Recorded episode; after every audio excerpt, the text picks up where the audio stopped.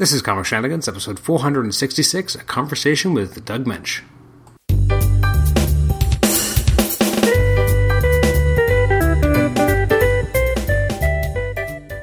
Welcome to the Comic Shenanigans podcast. This is episode 466, and I'm your host, Adam Chapman. This is our Conversation with Doug Moench episode. This was uh, a lot of fun to do. It's almost two hours long. Um, I got to sit down with uh, Doug to talk about his career in comics. Uh, it's interesting. We only like touched, uh, like just barely scratched the surface of his Batman work. Um, there was a lot of questions that I got from the Marvel Masterworks forum, so thanks again to everyone who submitted questions.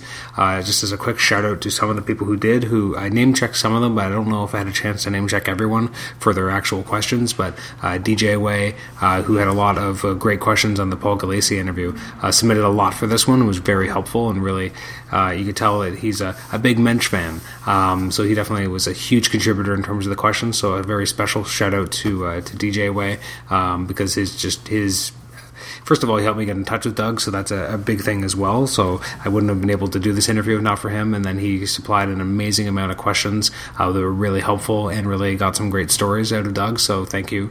Uh, we had great questions from Goat Goblet, uh, Arnold Kosser, uh, Green Meerkat. Um, I think the, I missed one from Todd Tamminen and Clark, so maybe at our next interview I'll make sure to ask him about Aztec Ace. I'm sorry about that.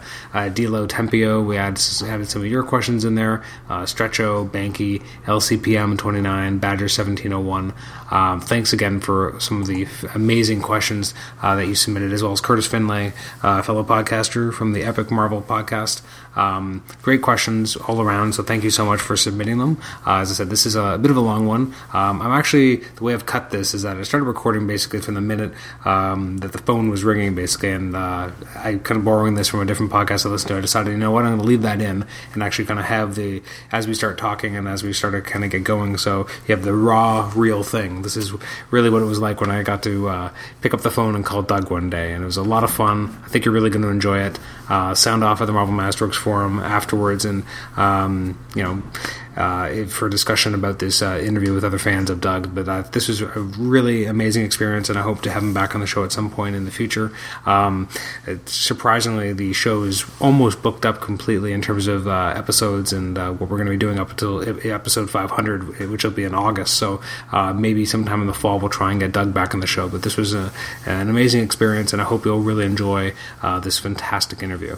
if I don't say so myself, but really, Doug just has amazing stories and his great candor candor, and uh, I think that this is a really good listen. So without further ado, I know you're tired of me yapping. You can always email me at comicshenanigans at gmail.com, like the show on Facebook, rate and review us on iTunes, subscribe to us on iTunes, and also listen to us on Stitcher. So without further ado, let's jump right into the episode as I chat with Doug Moench. Hello. Hi, may I speak with Mr. Moench, please? That's me. Hi, it's uh, Adam Chapman calling from the Comic Shenanigans podcast. How are you doing today? Thank you so much for uh, taking some time today. Sure. Um, how long do I have you for, just so I have an idea? Oh, about an hour. Okay, absolutely. Uh, I will say uh, before we get started that you were one of the most requested um, people that I get on the podcast uh, to interview from my listeners. Really? Really? Absolutely. And then I put out a call for, you know, and, and if anyone had any specific questions, and uh, I had a ton of questions come in. don't know what it is, but I seem to be much more popular in the UK and Canada than I am in Amer- in the United States. Really? I wonder why I that must, is. You guys must have better schools, is all I can say. Maybe it's possible. Actually, it's funny you mentioned schools. I was uh, having a conversation with a fellow podcaster who was uh, going to go back to teaching in the U.S. And I was saying to him, like, because he was kind of like, well, it doesn't pay very well. It's not that great. And I'm like, man, teaching is a very different job in Canada. In Canada, teachers are paid well, have an excellent pension. Um, yeah. It's it's one of those jobs that everyone's kind of like wishes they could have. And it seems to have a completely different connotation in the U.S. Well, yeah, I'm, I'm going to blame the Republicans. What what can I tell you? These right wing fuckers. Sorry, is that on the podcast? That's that's a no. We're explicit. You can swear if you need to. Okay. well, Donald Trump is elevating my blood pressure. I, I I don't know. I hate to be that weak, but he is. That's okay. I mean, as a, as an observer to the north, we're worried as well.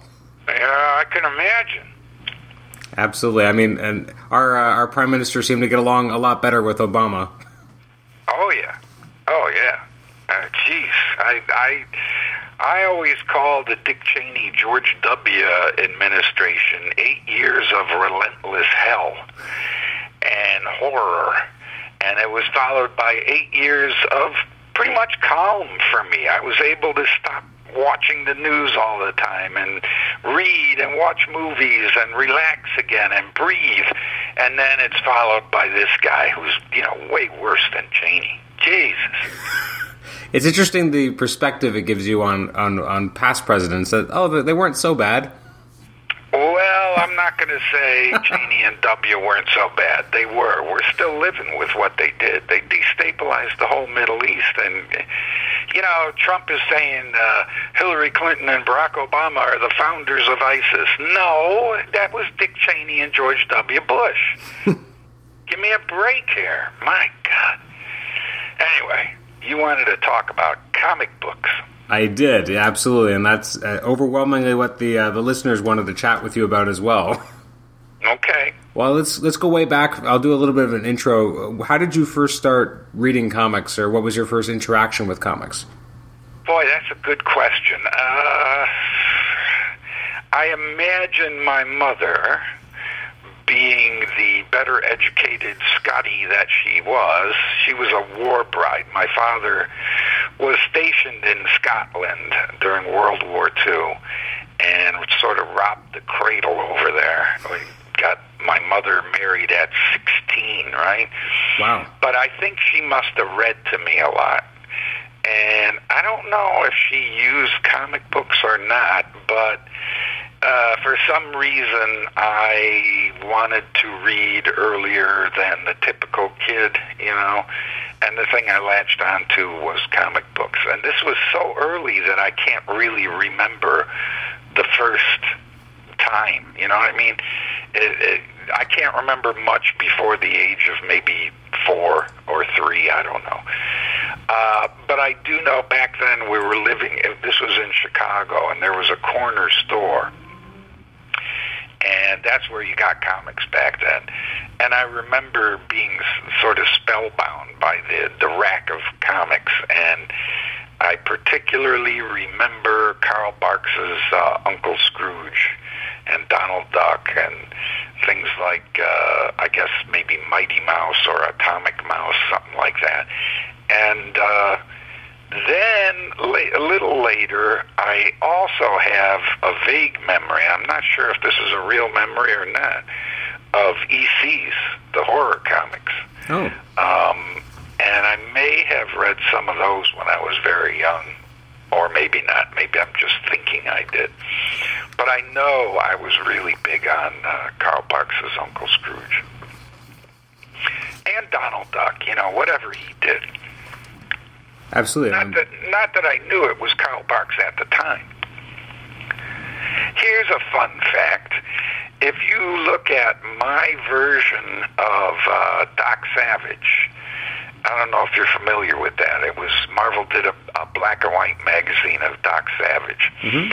and Doc Savage, uh, as created and written by Lester Dent and whoever, he had these. Uh, I believe it was five helpers, and each one was specialized in something. Um, my Doc Savage was modeled on Uncle Scrooge adventure stories.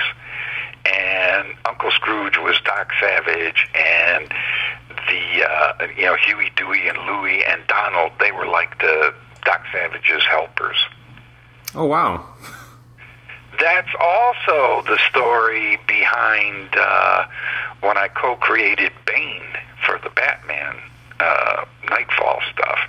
Um, I, I came in with the original idea. Well, this guy is the best at everything, physical and mental, just like Doc Savage. And maybe he has uh, helpers who are specialized in things like Doc Savage had, you know. and that's what Bane was. Wow, I never thought of it that way. So really, it all comes from Uncle Scrooge. All comes from Carl Barks. Wow.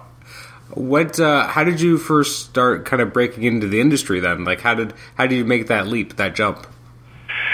Um. Well, I was totally addicted to comics for quite a while. And then I reached the ripe age of 12 or so, whatever it was, and decided I was too old for comics and went cold turkey. And about two, three months later, I went into another kind of corner store, except it was in the middle of the block, to get my Coke and French fries with, uh, you know, half a gallon of ketchup. Boy, that was great. Those were the days. And they had a rack of comics in there, which I hadn't been paying attention to. But this one day, something caught my eye, and it was a logo that I'd never seen before. You know, in the racks is just the logo that sticks up. Mm-hmm. And the logo seemed really weird to me because the the words of the logo seemed to suggest, uh, you know, a superhero type thing, but the style of the the font, if you will, seemed to be a humor uh, font, Mhm. and it was Fantastic Four. I was like, well, Fantastic Four, that sounds like superhero thing, but look at the shape of the letters. It's like a goofy humor thing. What the hell is this? So I pulled it out. It was Fantastic Four number one, and read it while I had my ketchup and French fries, and bought it, and was re-addicted all over again, and now on a whole new level. I got right in on the Marvel Comics thing with Fantastic Four number one at the very start, and that led to me writing letters to the you know the letters pages and that led to Don Glut who also lived in Chicago who later became a comics writer and he's also the author of the dinosaur dictionary sold in museum bookstores all across the land you know and he actually makes movies now um these ultra low budget uh, horror movies with with all kinds of naked girls in them. And he became he called up because he saw one of my letters in Spider-Man and he looked me up in the Chicago phone book and got the phone number and called me up and said, "Hey, I'm renting all 15 chapters of the Captain Marvel serial and I'm going to show it in my basement next Saturday. And if you chip in 50 cents uh, to pay for the rental, uh, my mother will make popcorn and there's a bunch of other comic book readers or fans. I guess he called them fans." And you know you don't live too far away and I said oh yeah great. So that was my first introduction to other people who were obsessed with comics as opposed to just the other kids on the block who would sit on my porch and read them and love them but they weren't you know obsessed with them the way I was and Don Glut and this other group of uh, Chicago fans. So uh, came the day we used to sit around. We would write things just for our own amusement, and then pass them back and forth. We read each other's things that we wrote, and Don Glut was putting out a fanzine called Shazam.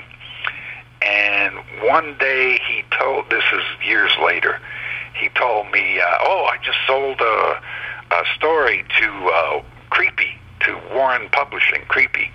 And I really, you know, I couldn't believe it.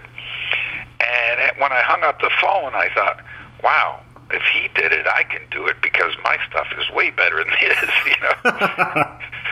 I was very cocky. So I sat down, this was like 1968 or 9, something like that. And I sat down and I wrote one story a day for five days in a row.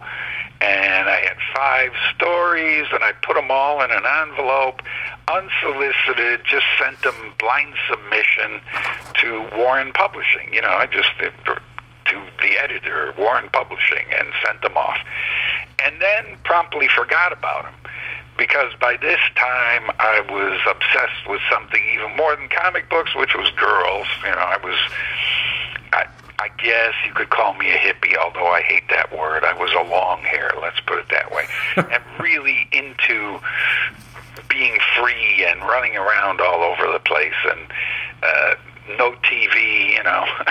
Still reading comics, but not quite as much uh, emphasis on that anymore. And I forgot all about these five stories. And then one day I went to the mailbox, and there was an envelope from Warren Publishing. And I opened it up, and there was no letter, there was no note, it was just a check. And it was for $125. And I thought, wow, I sold one of those stories for $125. You got to remember, in 1969, this is a fortune, especially mm-hmm. for someone who was living so cheaply as I was. Uh, the rent back then was like, you know, 60 bucks a month or something. Here's, yeah, I sold this story and I can live for two months on this money. and uh, then I opened the check up and saw the bottom and it listed all five stories. It was twenty-five dollars each, and so that's put a little bit of a damper on it. But I thought, well, but the good news is they bought all five of them, you know, and that's how it started. Wow. So what? How did you? Uh, actually, I'll I'll turn it over to uh, a listener question because it kind of dovetails into where I was going to go with this.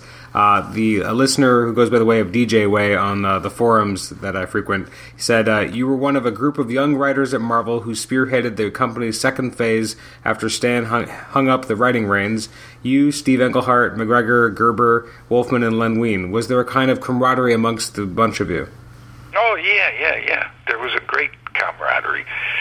Uh, it was Marv Wolfman who he was editor at Warren briefly, uh, and he he was one of he and I think one or two other Warren editors actually called me on the telephone long distance from New York, you know, just to say, uh, "Wow, I really like this story. Uh, just want to introduce myself." So we became friendly on the phone this was after a long time of me just sending things in and checks coming back with no contact. and finally, the first editor, the editor who bought my those five stories in the beginning and many more after, was Archie Goodwin, uh, the world's nicest guy, by the way, and my favorite editor of all.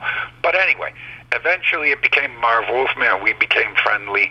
Then one day. Uh, the phone rang and it was Marv Wolfman calling from New York, and I said, "Oh, Marv, what? I I heard you quit Warren. What do you? Yeah, I'm I'm in Roy Thomas's office at Marvel right now, and we're going to be putting out a line of black and white books, and we need a lot more writing. And Roy asked me to recommend some. I recommended you, and here's Roy. And so he put Roy Thomas on the phone. Roy asked me if I wanted to come to New York and and work for Marvel. And I, I really didn't want to because I just met this new girl and things were going great.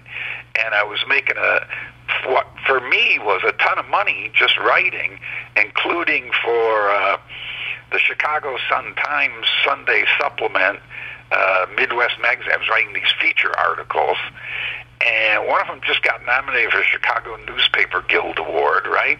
Things were going great. I was selling everything I wrote to either Warren or Skywald or DC with House of Mystery and House of Secrets. So I said, well, how about if I come to New York and try you out for two weeks?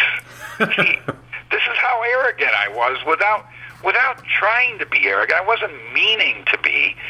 Uh, I was it, I was genuinely not sure if I wanted. You know, this is a great honor, but I'm not sure I want to move to New York. You know, and luckily the girl I had just met said, um, "Well, you go try it out, and if you like it, uh, I'll tell you what, I'll go with you."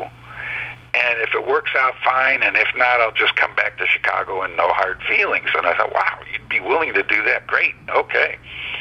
So anyway, after the two weeks, uh, I thought, yeah, I could do this. Uh, New York was a whole new world, and and like you say, there was this camaraderie in the bullpen, like you wouldn't believe. People don't believe it anymore because it it got so sour after a while.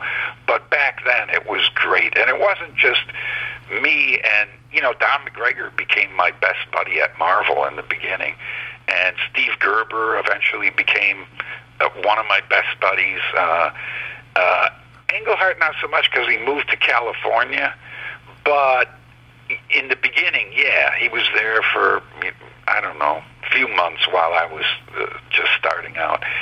And who else did you mention? Well, Marv Wolfman, I already talked about, and Len Wein, another sweet guy. I just uh, spent some time with him. I guess it was oh man, two years ago. Anyway, it seems like just the other day.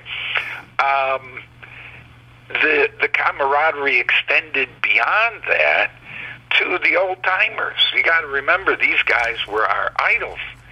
So for me to have a big argument with John Buscema over, you know, who was better, Rocky Marciano or Muhammad Ali, and I was right on that one. Uh, he thought Rocky Marciano, and I kept saying, yeah, it's just because you're Italian. You just, you know. yeah, well, Marciano was undefeated. I said, yeah, he retired undefeated because he knew he was going to get defeated pretty soon. but anyway, uh, it, it, it was such a great thing. Another one of my best friends was uh, John Verpoorten, this this older guy who was in charge of trafficking and deadlines and struck the fear of God in the hearts of all other freelancers. But I somehow saw right through him and broke him down, and and I guess he thought my girlfriend was sweet, and he he melted a little bit. And we ended up going over to his place to have dinner and watch movies. He had a a real projector and bootleg film prints, you know, real the actual reels of film. And he had like 52 of them and they were all prime, you know, Jaws, The Godfather, uh, French Connection. They really good movies, Casablanca, um, Citizen Kane, whatever you want. And uh this camaraderie extended throughout the whole bullpen. It was amazing. Even though I was looked at as kind of a freak because my hair was down to my ass, you know, that they quickly realized, oh no, it's just another comic book guy, you know, and and accepted me, and I was willing to accept them from the get go, of course, because this was Gil Kane, and you know, the great, great people. I I loved them all.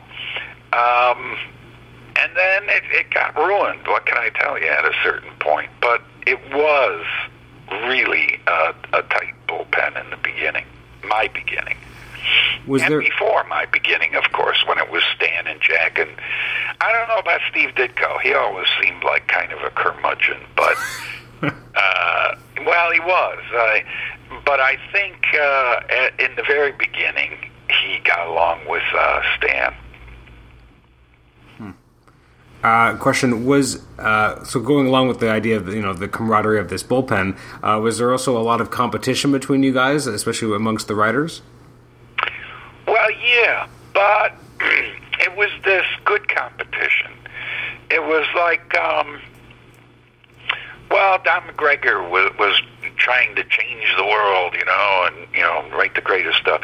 But he would he. I remember him coming in and saying, "Doug, I just read." Uh, uh, oh, I forget what it was. Uh, Grandma died last year. It was like a nine-page black and white thing in one of the horror books.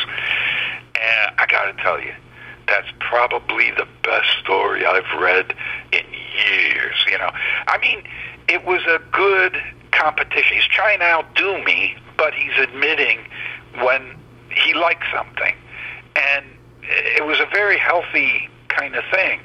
I remember uh, trying to help Steve Gerber on uh, Man Thing because I thought he was doing su- such good stories on Man Thing. I would say, "Hey, Steve, eh, you should do a Man Thing story about this fat kid who gets picked on in gym class, you know, and and and he, you know, and all of a sudden he can't take it anymore, and you know, it's just that's right down your alley. It's perfect for Man Thing." And I remember him saying, "Ah, nah, nah, nah, nah," and then you know, three months later, there's the kids' night out, and it was great. It was a great story. I was right. He was the perfect writer to do that thing and and make it really special. And uh, and I remember McGregor went out of his way to write a a, a letter of comment, you know, which was unheard of at the time for one Marvel writer to have a letter published in another Marvel writer's letters page, right? About, uh, I think it was Cat and Fight Without Pity and Master of Kung Fu. So, yeah, it was, it was a good thing. Um, we were all competitive and all probably a little bit jealous, but all happy to see that we were each. I mean, Starlin is doing this uh, great stuff with. Uh, oh, what was that called? The Golden guy. Oh, Oh. come on, you know, cosmic guy. Uh, Warlock? Yes, yes, with Warlock and uh, Captain Marvel and you know various other things, and we all loved it. And Englehart started Master Kung Fu. I loved that. That's why I agreed to take it over. Um, I don't know what to tell you. It, uh, it it was a very healthy, good, fun place, and we would go out to dinner and you know hang out. What whatever we could do to help each other. It was great. Now, I, so let's move on to some more listener questions because we have uh, I have tons of questions. So I'll try to get as many in here as I can. Um, Sure. Uh, I guess the first question is, what was it like working uh, for Roy when he was editor in chief? I thought Roy was great. Um, I, I'm already on record staying, saying Archie Goodwin was the best editor, but Roy was wonderful in the sense that this is going to sound horrible, but he didn't mess with anything. He, he his attitude was, well, I'll look around and see if I think a certain writer is right for a certain project, and then I'll let him do it, and I won't interfere. And then I'll look and see what he did, and if it's if I was right, if it's good, I just leave him alone. If I was wrong and it's a disaster, well, then I got to replace him with somebody else. And there wasn't this micromanaging nonsense that developed later, which I hated, and which is pretty much why I'm not really doing much now. Um, editors looking over my shoulder just drive me nuts. I hate it. And Roy was the exact opposite of that. Uh, most of the editors I worked with didn't do that. Archie would make a suggestion, and they were always a good suggestion. But if you said, "Yeah, Arch, I, I thought of that, but it won't work because yada yada," yada," he'd say, "Oh yeah, I see. Yeah, you would. You're closer to it, so you. Yeah, all right, never mind." And if he if it was a good suggestion that could work, you would jump on it and do it. Say, "Yeah, great idea, Arch." Um, Roy didn't even do that really, except at the very beginning. He would explain what what the project is and this is how it should be done, and da, da, da, and then set you totally free, and probably not even bother to read it after a certain point because he was so busy. He was, you know, I mean, he was writing a lot of stuff, and he was editor in chief, so it, it was pretty much impossible for him to micromanage. Hmm. Another question. Now, this one comes from um, a fellow podcaster. His name is Curtis. He just wanted to know uh, what was it like working on Iron Fist and Marvel Premiere 17 to 19 and working with Larry Hama, and how did you kind of get the gig to further develop Iron Fist after he was created by Len Wein? Well, my impression was Iron Fist was created by Roy and Gil Kane. Oh, my apologies. Then I might be wrong there. Yeah. Um, this is odd. I just got a check from Marvel because they say the Iron Fist Netflix series is heavily based on the issues I did with Larry Hama. And I don't know if that's true or not, but I'm going to go cash the check.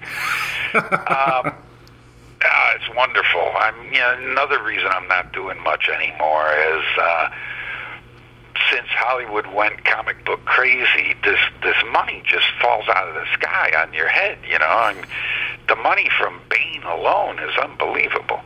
But uh, Larry Hama became a very good friend, although we we butted heads on Iron Fist in a friendly way, uh, and later butted heads even more on uh, Fu Manchu. Larry's Japanese, and even though Fu Manchu is Chinese, he was very uh, sensitive to uh, Asian stereotypes. And I remember him coming over to have dinner. And while my wife is cooking the dinner, we had this really intense thing over Fu Manchu. And I said, Larry, I, I agree with you. It's a totally racist character. It wasn't my choice to put him in the series. And I'm much more interested in Shang-Chi, who's a good Asian stereotype, you know. and, I mean, Fu Manchu's his father, but he's a bad guy. And yes, back when he was created, he was a, a racist, terrible stereotype. But just look at how I'm doing it. It's that that's not there anymore, you know. And he would go, it doesn't matter. It is, you know, the yellow peril. I said, you'll never see the yellow peril in anything I do. Don't worry. Yeah, but it's already been done. Yeah, I know, I know. But somehow we remain pretty good friends through all that. Um, I forget what the question was. How, how Well, did, so I guess what was it like working on well, Iron did Fist I with him? develop it from after Roy and Gil? I really one of the reasons I couldn't tell you whether this money that just came is deserved or not. First of all, I'll, I'll probably never see the Netflix series.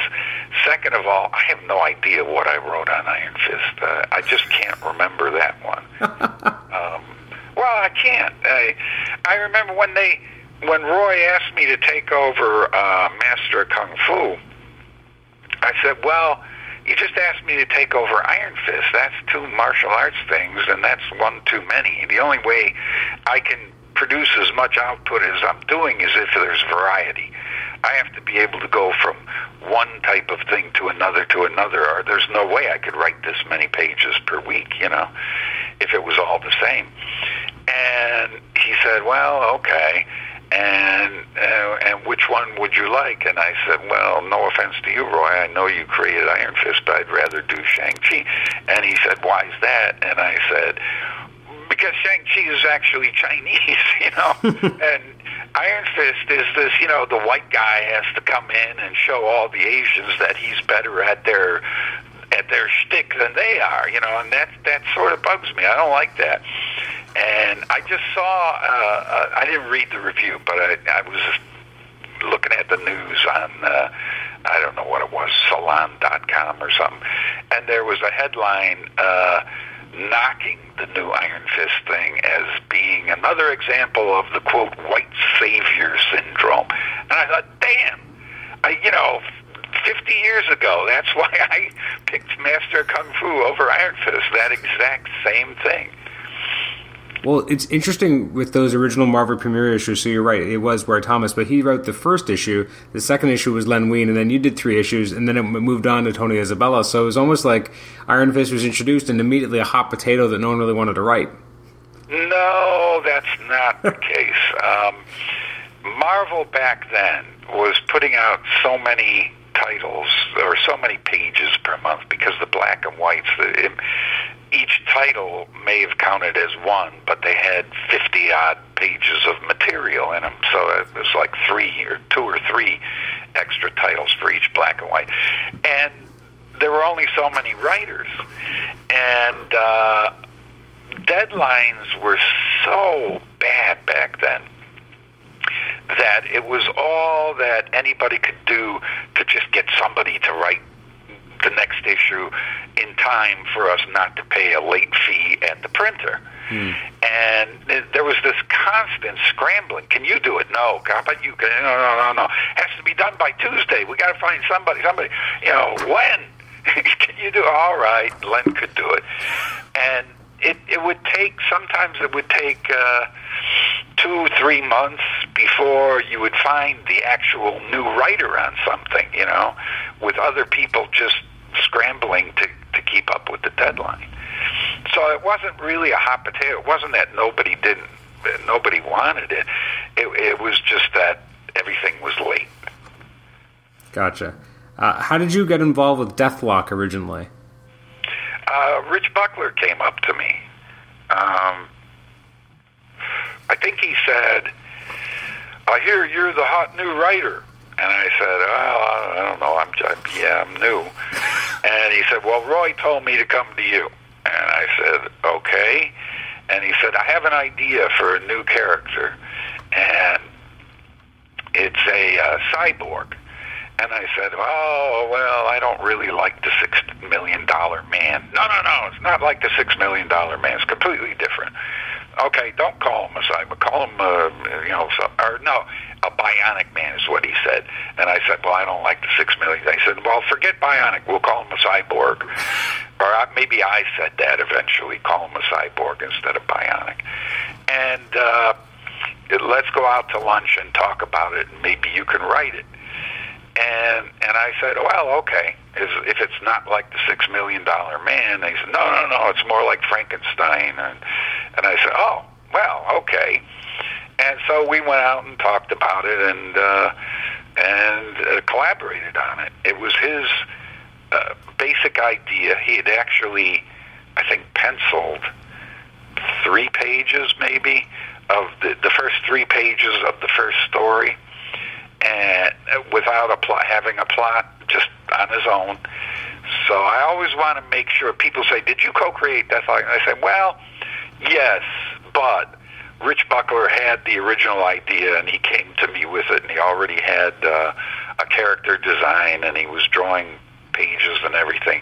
And then, yeah, we did develop it together from there. So co-creator, but he's the the the, the senior collaborator there. Um, and it, you know, it worked out great for a while, and then I, I did rarely become pissed off at someone in the bullpen, namely Rich Buckler, for some shenanigans, and, and I was forced to quit. Uh, there was a last straw that I thought was just beyond the pale, and I'll leave it at that. Do you ever regret leaving the book? Say that again. Do you ever regret leaving the project, or do you think it was the right move? Oh, I. Uh, the reason I quit was because I didn't want to quit and gave Rich like 19 second chances. Right? All right, I'll get into it. It's John Verpoorten would call me, and as my friend now, he's asking me to help him out because Rich is late with the art and we're going to be late at the printer. Could you come in at nine o'clock in the morning after and pick up the pages that he's going to drop off? Right? Go home, write them right away, and bring them back. And I said, John, you know I work all night. I'm going to sleep at about eight in the morning. Now you want me to come in at nine? What? Are you, I'm not going to get any sleep at all. Come on, for me. All right. So I go in Rich didn't show up. No pages. Oh God. This this happened again and again and again and again. And finally, I show up one day, and John Verpoorten says to me, "Well, he did actually come in today, but he left." And I go, "Okay, where's the pages?" No, he took the pages with him. What? Yeah, he said he wants to write them himself. I said, "Oh, that's it. I quit. I quit." And then you know Rich wanted me to come back, and I said, no, no, no. Look how many second chances I gave you. This, come on. I've wanted to do this with you, but you've made it impossible. I'm sorry. And that was that. Okay. Uh, let's move. It to... was a real shame because I thought it was a special character.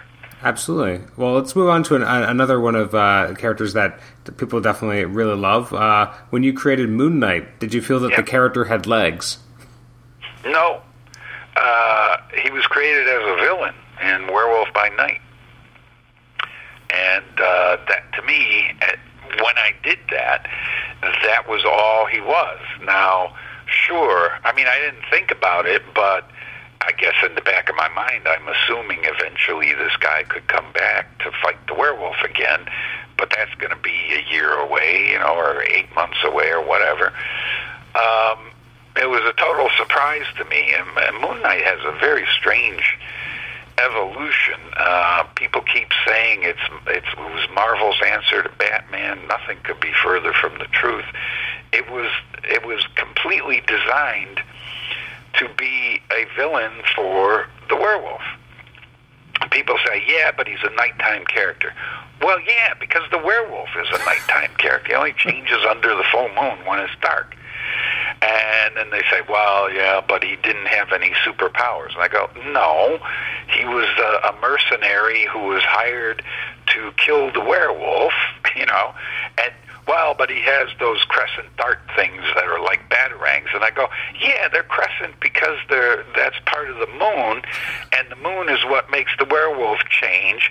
So he became a knight of the moon to take down the, the werewolf. And those things that you say are like batarangs are made out of silver, and silver hurts a werewolf. He's also got uh, the cestus. He had originally silver spikes on each knuckle, right on the on his glove, mm-hmm.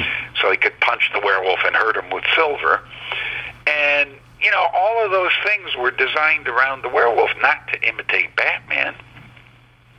Uh, but anyway, so he's created as a villain for werewolf. I had, I don't know, maybe 15 names for him.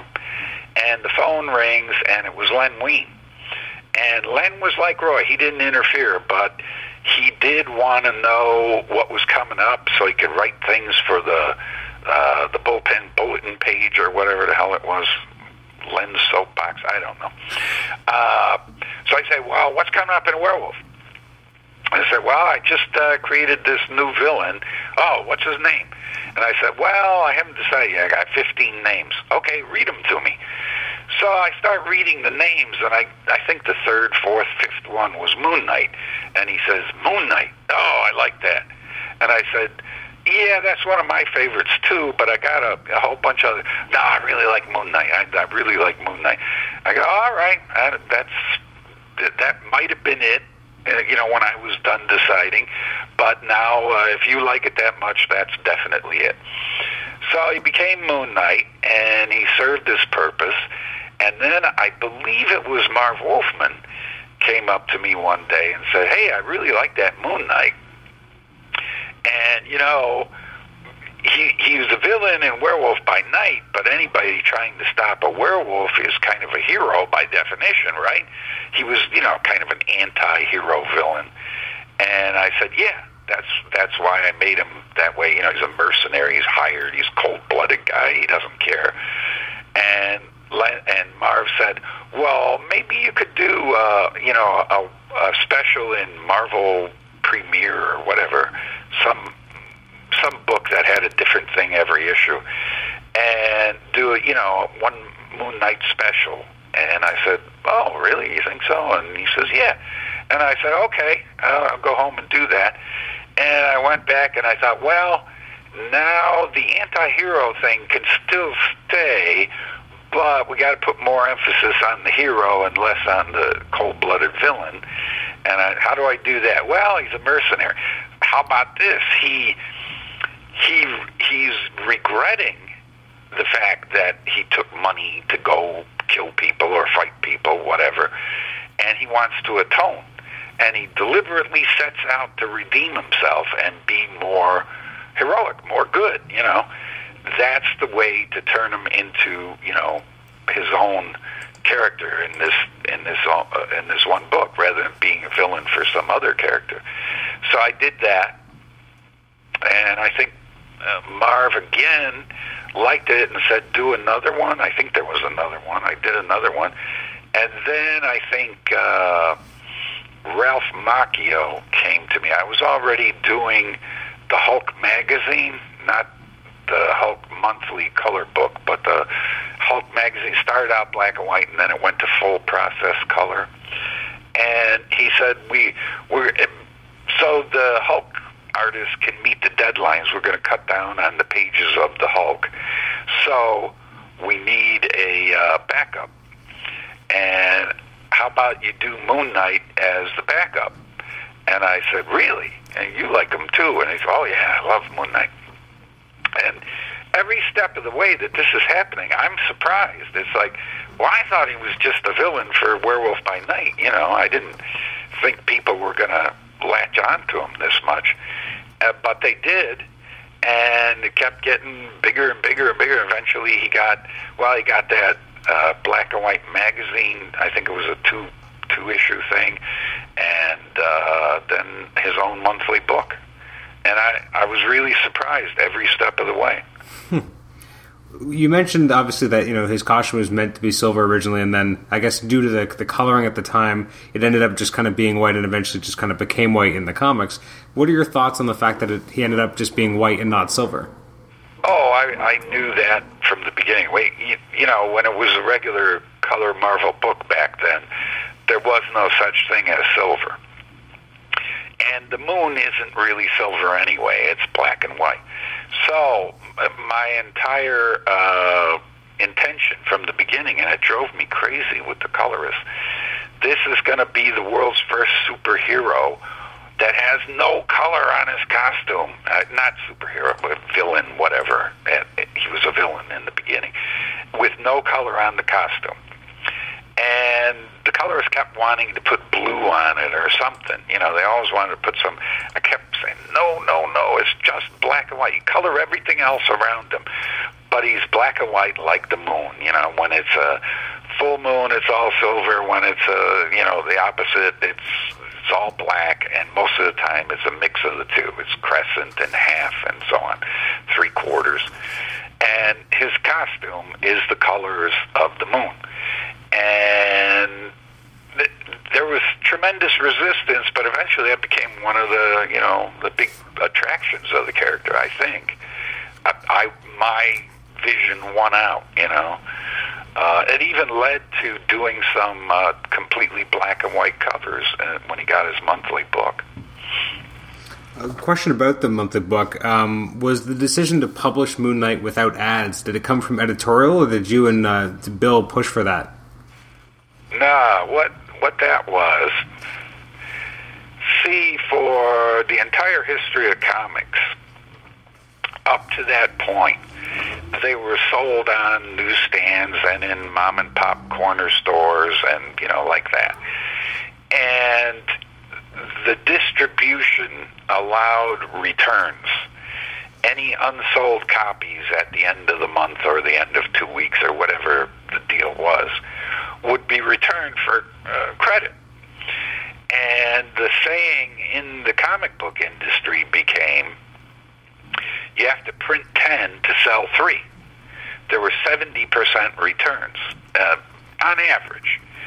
Um, there were exceptions. Master of Kung Fu was one of the exceptions. It sold almost 100%, believe it or not. Wow. It was one of Marvel's um, most profitable books because there were almost no returns. They sold almost the whole thing. But anyway, it had a low print run, which is why you know you might get a store might get eight copies of the new Spider-Man and two of Master of Kung Fu. Well, the two sold, right? Um, up until that point, there was tremendous waste, and you know it was a, a nickel and dime enterprise, uh, barely making a profit at all, except in the heyday during World War II when they were selling a million copies a month of Captain Marvel and Superman and so on. Then along came, I guess it was Phil Seuling, uh, with the bright idea of comic book shops tailored for comic book fanatics, you know, and the the the structure of that became well uh, we're going to make a, a lot of our money selling back issues, so we don't want to return any of them. You know, whatever ones we don't sell, we'll keep for the back issue bins. Uh, this changed later that when they couldn't sell many back issues, but in the beginning that's how it was. And the companies saw this as a fabulous thing. Uh, they were short-sighted, but in the beginning, it's it seemed like a fabulous thing. If whatever you sold to the comic shops was a 100% sale. They kept them all. Whatever they ordered, that's what they paid for, and there were no returns. So they Marvel decided to try an experiment, which was to cut out the newsstands and the mom and pop stores completely and do two titles as a test that would be sold in comic shops only. The comic shops loved this. The only place you could get these two titles was in their comic shops, you know. So they colluded with this, right? And now the company makes a 100% profit each. Uh, that those two titles would be much more profitable uh, in the sense that there's no returns, no waste. And the comic shops liked it because customers would have to come there to get it.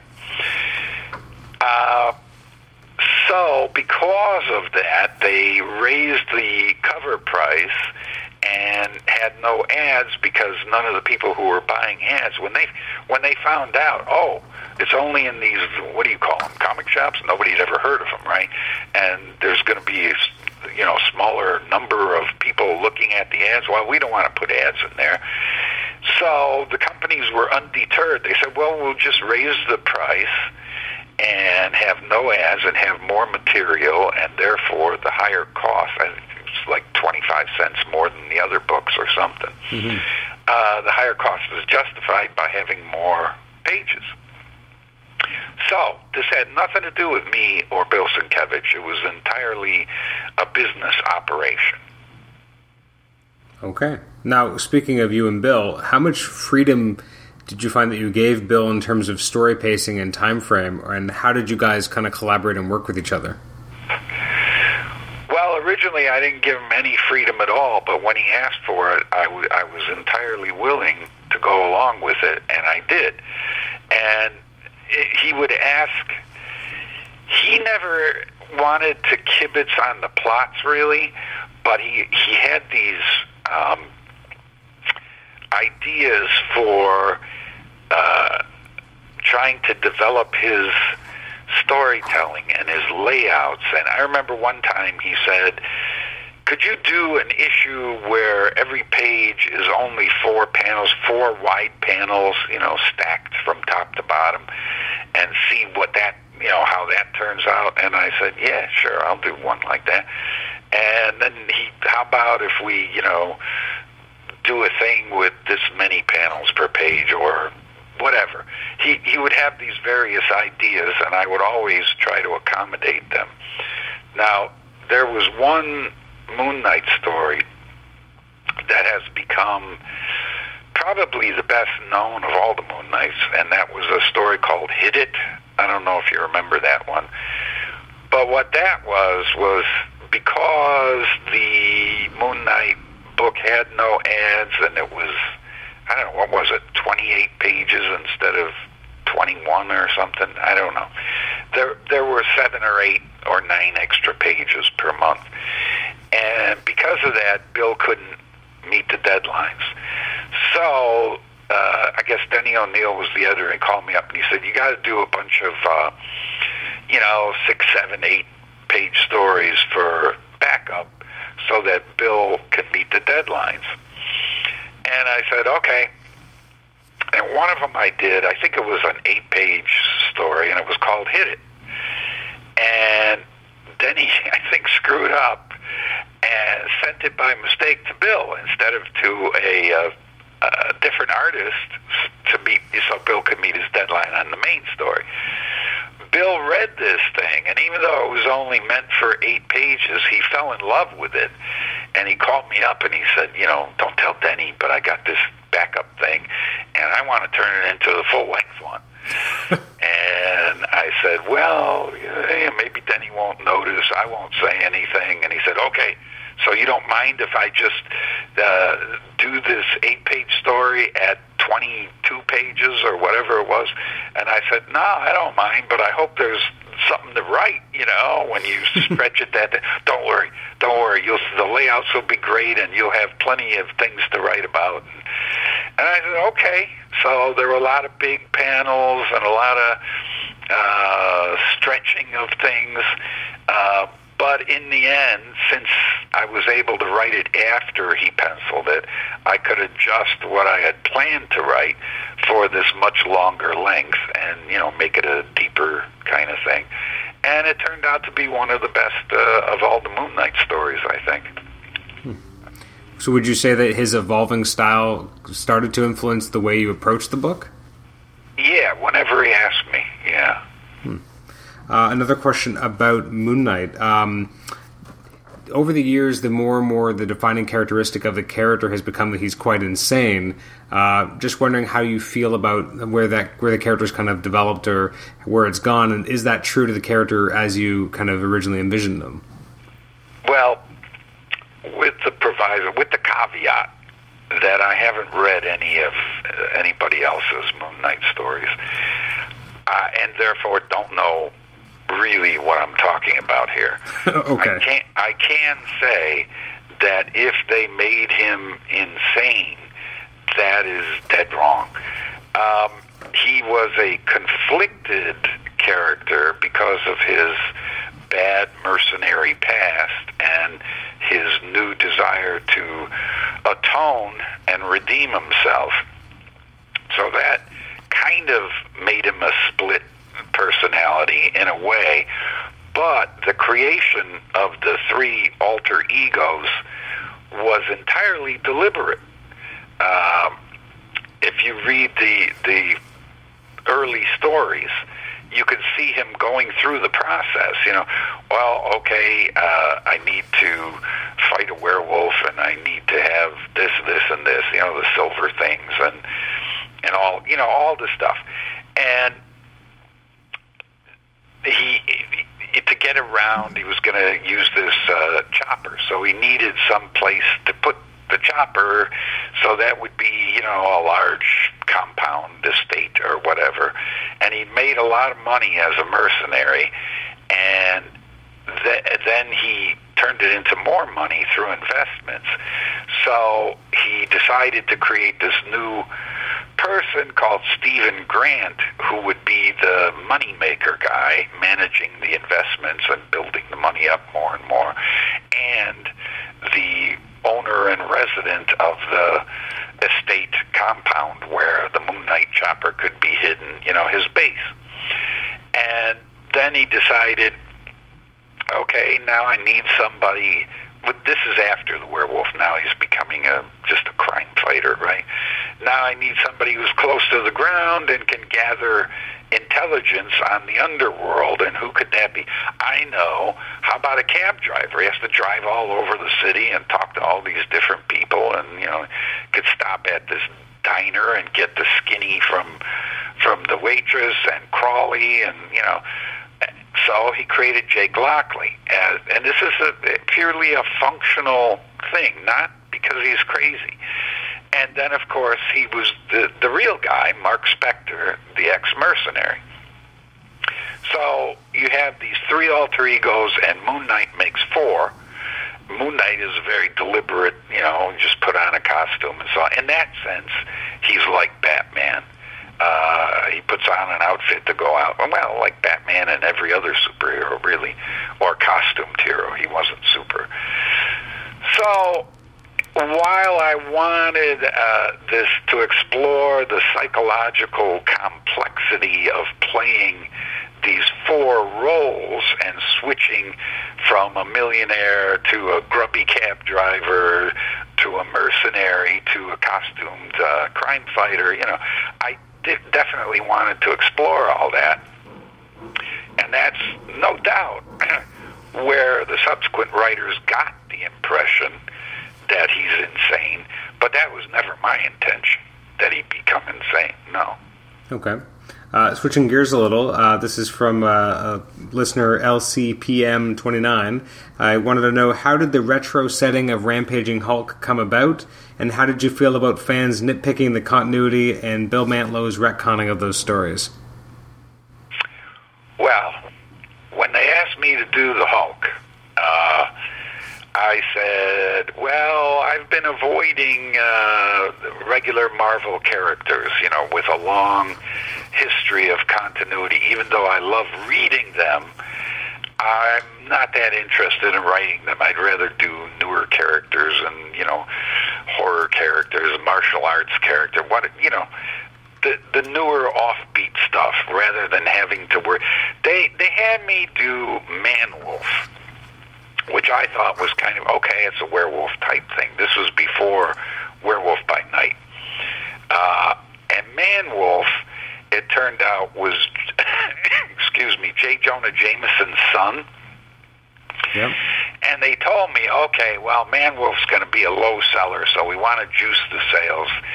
And J. Jonah Jameson is this great character from Spider-Man. Maybe we can get some Spider-Man readers. I, I, if, if we put J. Jonah Jameson and Manwolf, and I said, "Oh, give me a break. Spider-Man readers aren't going to buy this just because J. Jonah Jameson's in it. Come on." And they said, "Well, I might get a few extra readers." And I said, "All right." So they told me, "All right, you got to have J. Jonah Jameson in every issue, but you can't do anything that will traumatize." Uh, J. Jonah Jameson or affect him in any way where it would conflict with the J. Jonah Jameson scenes in Spider-Man. And I said, "You got to be kidding! His son's a fucking werewolf, and he can't be upset in any way. what, what, and I have to put him in every issue. What are you crazy? It was one of the reasons I dropped the book when they offered Werewolf by Night. I used my usual. Well, I'm already doing a werewolf thing. If you want me to do this Werewolf by Night, I got to drop Manwolf. And it, so when they came to me with the Hulk, I had the same thing. No, I don't want to have to uh, call up Len Wein or whoever's writing the Hulk right now and find out all the things I can't do because it'll interfere with what he's doing in the regular monthly Hulk. And they said, no, no, no, don't worry about that. We've thought of a way to get around that. And I said, really? I said, yeah. How would you like doing it uh, set from after the first six issues and before he, t- he started up again, you know, that gap in the early days? And I said, oh, you mean when I was obsessed with the Hulk and I really loved the Hulk? Yes, I'm your man, you know. So I was thrilled by that solution, but it wasn't my idea. Uh, it's the only way I would have accepted the Hulk. I was not going to get into this nonsense about continuity. This is this is why I turned down writing the Star Wars comic. I think three times. Every time they asked me, "We, you, you want to write Star Wars?" You know, big plum they're offering me. I said, eh, I don't think so. And they go, "Oh, you don't want to do Star Wars?" I said, "Let me ask you this." Is there going to be a flood of faxes back and forth from uh, Skywalker Studios or whatever, from George Lucas's people, on every little thing I want to do in Star Wars? And they go, well, yeah, there will be a lot of that back and forth. And I said, okay, forget it. And I made the mistake of accepting uh, an offer to write X Files so I wrote up these five great ideas for X Files because the subject matter is great. You know, it's my, it's my bailiwick, and I think th- three or four of the five were rejected because they conflicted with Chris Carter, and I said, "Oh, something he's doing right now because it doesn't conflict with anything he's already done." And they said, "No, he not with anything he's doing was right now, but."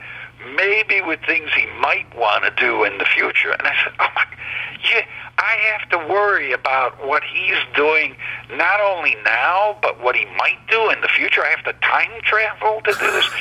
Forget it. I don't want to do any more X Files. Anyway, that kind of stuff drives me nuts. And even though I love Spider Man and Thor and Iron Man and Fantastic Four as much as anybody, when I was reading them, I was not one of those guys who was so obsessed that every tiny little minutia thing uh, became a crusade. I I say, oh, seems to me I remember that that couldn't work because of something, uh, but eh, who cares? And I would just read on, you know. It didn't bug me the way it did all the other, well, not all the other writers, but so many of the other writers seem to be that's all they lived for is uh, making sure the integrity of something written nine years ago is preserved. You know, mm-hmm. and whatever uh, whoever wrote something to repair what the continuity or what I didn't read that. I don't know what the hell that was about, and I don't care. I just did what I thought were fun stories for the Hulk in his missing years, you know. And if that ended up somehow conflicting, well, what what can I tell you? It only conflicted after the fact, right? Mm-hmm. Because they weren't taking my gap stories into account when they did stuff way later. Isn't that the the case? Yeah. So that- Well, that's not my fault. no, you're right. No, that brings up a question though. So you're you're trying to kind of stay away from these characters that have more of a legacy and continuity. So how did Yeah. you end up writing Fantastic Four around the same time as doing Moon Knight? Well, Bill wanted to do it, is basically the answer. Bill and the editor, Jim Salicrup asked me as a favor to do it, and I said, well, you know, uh, there's two things here. I love working with Bill on Moon Knight, one of my favorite guys to work with, and I think he's going to be even better in the future. He's getting better with every issue. He's getting away from the Neal Adams school of things and developing his own style more and more, and it's becoming really exciting. And I really want to keep working with him on Moon Knight, but I don't know about Fantastic Four. To me, Fantastic Four is Jack Kirby, not Neal Adams. And if I were to do Fantastic Four, I'd want to do Jack Kirby type stuff. And Salicrup said, no, no, no, go ahead, do Jack Kirby. It'll just be drawn by Bill. And I said, yeah, but I don't think that's going to work. And he said, come on, come on, do it for me, do it for me. I think you guys are, you know, the best team going right now, and we really want to see what you could do on Fantastic Four. And I, I said, well, all right, I'll, we'll, I'll do it for a year. I don't know how long Bill will do it, but I'm warning you. This, the, I see uh, a lot of signs that this is may not work. It cer- certainly may not work the way I want it to, and that's how that came about. Okay. Uh, in and around this this this era, um, you were working on both Godzilla and Shogun Warriors. Um, Yeah. How did you how did you and uh, Herb Trimpe get those assignments? And did he kind of get attached first, and then you jumped on board, or vice versa? Like, how did that kind of come about? You know, I have no idea. Well, no, I guess I do know. I guess when they asked me if I would do Godzilla, they told me right then that Herb would be the artist. And Herb, remember I said you got to uh, go to the bullpen and become friends with these older guys who were your idols, and and Herb was one of the guys I really loved. His uh, uh, uh, what was it, Giant Man or something? I, I, I forget what he was doing. Mm-hmm. Submariner or something. He was doing stuff that I really loved. And I always thought his storytelling was some of the best storytelling. It was uh, sort of the Jack Kirby uh, style of storytelling. It wasn't fancy and intricate like uh, uh, Will Eisner and Jim Steranko. It wasn't like that. But it was good, solid, uh, doesn't call attention to itself storytelling. The kind of storytelling where you could tell what's going on at a glance just by looking at the panel. You you know you know everything you need to know. And I always said it was like the difference between John Ford movies and Orson Welles movies. Uh, John Ford was uh, Jack Kirby, and Orson Welles was Will Eisner, Jim Steranko kind of thing. So I was uh, uh, very, very happy to be able to work with Herb. And when I say one of the older guys, Herb was not that much older than me. I, I don't know if it was five, six, seven years. He was still a young guy, but he seemed older because he'd been working for Marvel for years and years before I started. Right.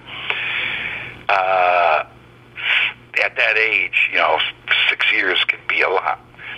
Um, so I turned down Godzilla originally, even though I wanted to work with Herb.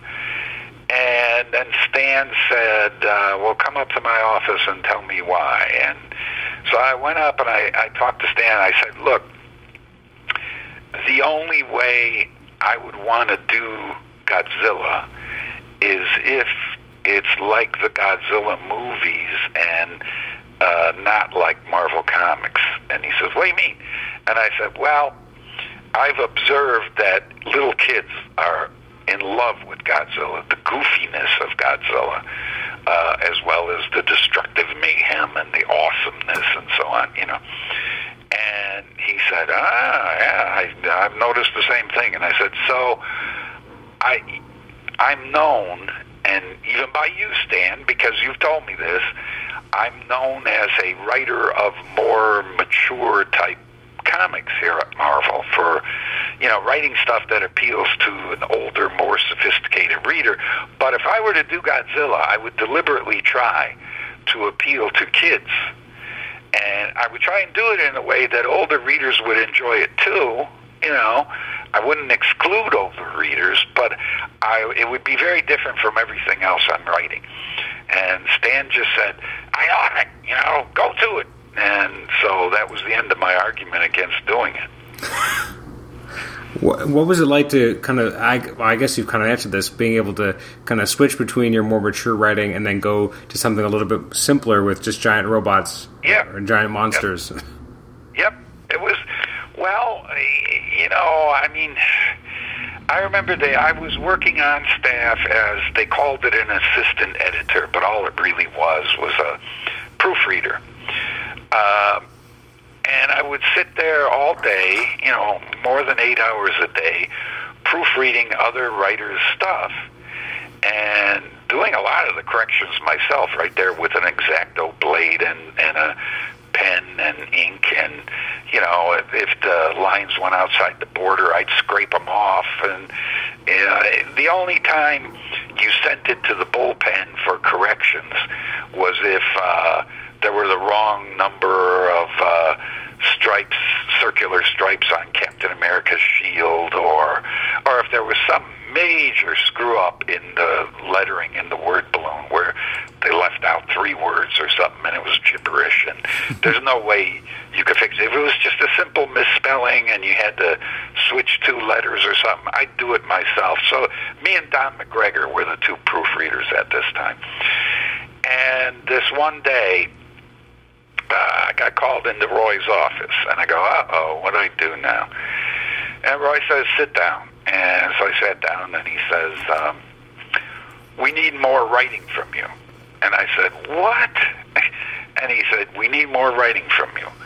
And I said, "Roy, you know damn well I'm already I'm already writing significantly more than any other writer at Marvel. Plus, I'm doing over 40 hours a week here in the office. And he says, "Yeah, I know, but we need more writing for you." I said, "Look, I, my girlfriend is the most understanding girl on earth, but she can only take so much, and I'm hardly sleeping. For God's sake, come on." I said, "The only way I can do any more writing is if I stay home." And he says, I knew you were going to say that. All right, stay another week and train your replacement, and then you can stay home, and we want you to do a lot more writing. So, the only way I could do that enormous amount of work is if I could go from a horror story to goofy Shogun Warriors to a Moon Knight story to Planet of the Apes to uh, you know Captain Marvel cosmic type thing. And you know a Doc Savage adventure story and a you know Star Lord science fiction.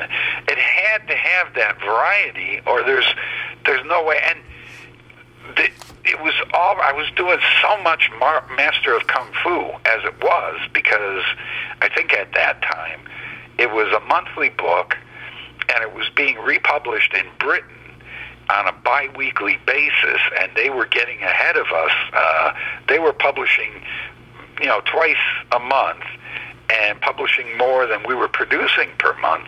So I had to actually do more than was needed for the American monthly just to keep the Brits going. And then they had uh, you know the the giant size master kung fu 40 odd page stories every uh, three months and they had the black and white deadly hands of kung fu every month. This was unbelievable amount of master of kung fu. And the only way to do that much of that was to be able to break it up with all these other things with the variety. Mm-hmm. Now, this is a question from a listener, uh, Dilo Tempio, who wants to know, with regards to Werewolf by Night, how did you end up adapting the Legend of Hell House, and was there any legal issues afterwards? There should have been. There should have been. I'm going to chalk this one up to me doing so much stuff. Uh, that really was way over the top. I mean, it's it's completely different. There are there aren't two words in a row that are the same, but there is so much similarity in the general plot line that it's the one thing I'm embarrassed by in everything I've done. And the only thing I can say in my defense is I must have been doing it while I was half asleep and only semi-conscious. I was not aware until Marv Wolfman came up to me and said, "Wow, that's awfully close to Legend of uh, Hell House." And I said, "What do you mean?" And then I thought, "Wait a minute. Oh, that Richard Matheson thing?" And he says, "Yeah." And I said, "Oh, geez, I read that about two months ago or three months ago." And he says, "Yeah, well, you read it and you you duplicated an awful lot of it here." And I said, "Oh, geez." And then I went back and looked at it and I saw, I really did. I mean, uh, no excuse.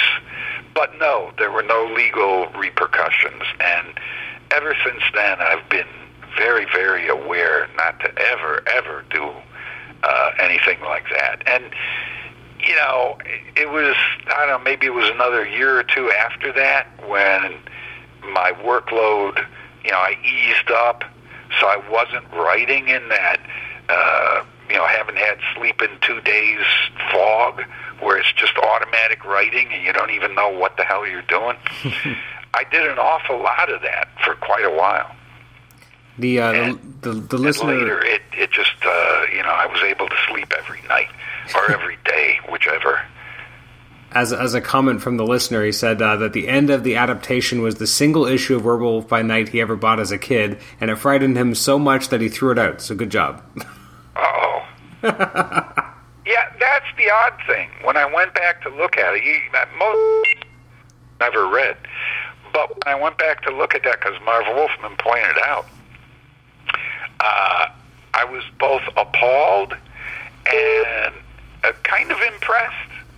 Even though Richard Matheson had something to do with it, uh, this is pretty damn good. You know, this is uh, a, a good, tight, chilling thing. You know, uh, so what can I say? Uh, Richard Matheson deserves some of the credit, but I thought I did a pretty good job. what was it like working on Captain Marvel with Pat Broderick? That was fun. Pat's a good guy. Uh, again, the variety. Uh, I was looking for. I think one of one of the books I was doing got canceled, or maybe I quit one because it was too similar to something else. Whatever.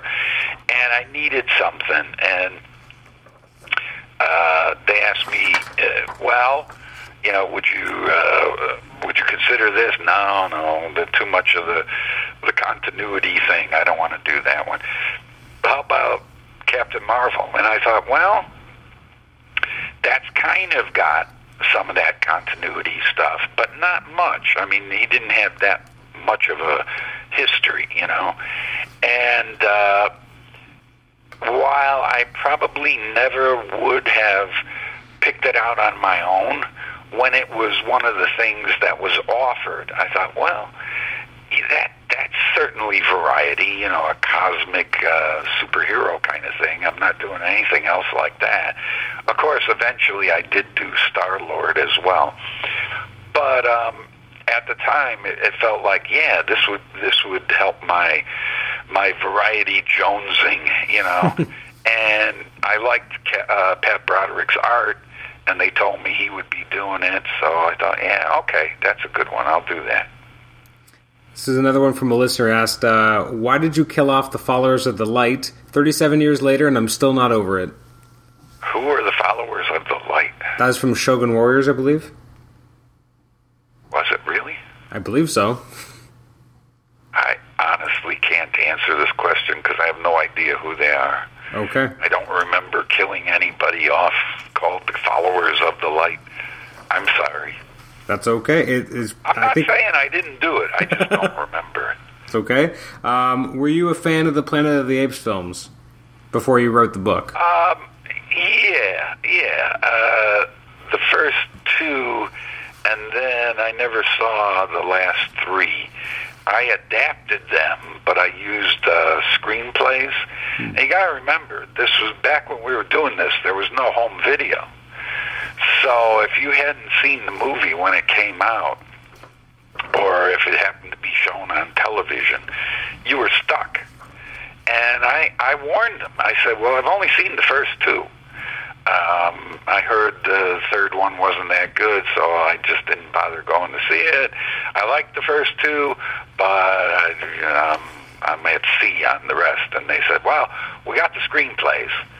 And that's what people have complained that I changed, I don't know, the fourth movie, the third movie, one of them. And I didn't.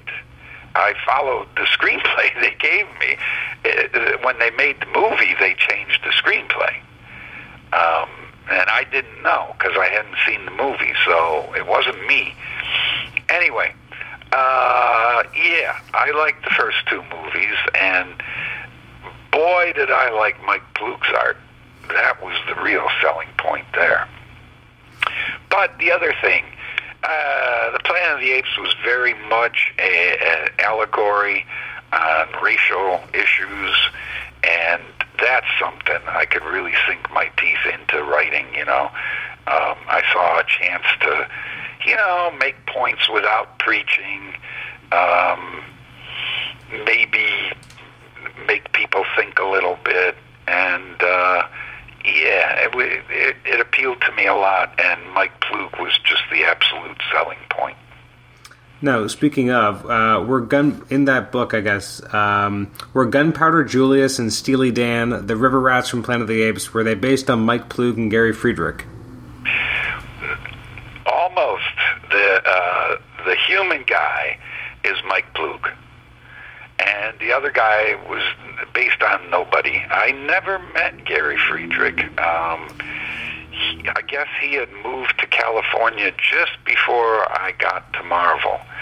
He was still doing uh, some things for Marvel when I was there, but I never met him in person. So he was a good buddy with John Verpoorten. So I heard a lot about Gary Friedrich from John Verpoorten, but never met him in person. Still haven't met him in person, as far as I can remember. So Mike Ploog is very much a larger than life guy with a big booming laugh, you know. He's not tall, but he seems like a real big guy, you know. He walks in a room and fills it up and and his uh, the the laugh is just infectious and it's so big and hearty it's it's amazing and uh while he doesn't slap people on the back hard enough to knock them in the water. It seems like he would do that. You know what I mean? um, so, yeah, I forget which is which. I guess Steely Dan was the human guy. That's Mike Ploog, and Gunpowder Julius was just a. I think when I was a kid, there were a, there was a Davy Crockett riverboat thing with Mike Fink or something, and I just really loved that uh, over the top bragging thing, and that's what those two guys were pretty much based on. What was it like collaborating with Mike Ploog on those books? Oh, that's one of the best collaborations ever. Uh, I mean, the real standouts for me are the stuff I did with Mike Ploog, not just Planet of the Apes, but the initial Weird World stuff. And then there's, of course, Paul Gulacy on Master of Kung Fu and Bill Sienkiewicz on uh, Moon Knight. Um, and oh, there's a few others, but those those three probably are the standouts. Speaking of Paul Gulacy, I was speaking with him recently, and a question had come up about um, who was approached first to work on James Bond, and then who brought the other one onto the project, and he couldn't quite remember who it was. Yeah, I don't remember either. I, I think it was um, was it Michael Eury who now does Back Issue magazine. I was he the editor of the James Bond thing we did? That I don't recall. I don't know. I think we had done ooh, we had done Batman versus Predator two. Uh, Paul and I had done that for Dark Horse, and you know, of course, with DC's blessing, you know, it was a co-production. But the actual production uh, of the book was done by the Dark Horse people, and then Dark Horse got the rights to James Bond, and I think based on what we'd done on Batman Predator it made him come to us. I don't know. I I think Paul was more known as being a James Bond fanatic than I was, although we both were. Uh, he's always been a bigger James Bond nut than me. But, you know, I read the Ian Fleming books and saw the movies and, and you know, loved the character. Uh, but for him, it was a real, you know, whoa, doing James Bond is my dream kind of thing. And I, I seem to remember getting a call from Paul, and the call was something like, uh, "Did you get call, man?" And I said, "What call?" Uh, you know, uh, what's his name? Mike Richardson, the head of Dark Horse. Did Mike call you? And I said, "No, but I just got in. I might have missed the call." And he says, "Well, it's happening, man. You know, what? We're doing Bond. We're doing Bond together. You know." so I think uh, Paul knew before I did. At least that's how I remember this going down. But I don't know if uh, you know who they picked first. I think they picked us as a team based on that Batman Predator. Okay. You, you've uh, been able to work on both uh, King Conan and King Kull. Which did Yeah. you prefer and why? I like the Kull stuff, and uh, there's another great, great artist that I've worked with. Man, wow, that uh, that John Bolton stuff was really special. I thought, and um, I think I like Kull a little more.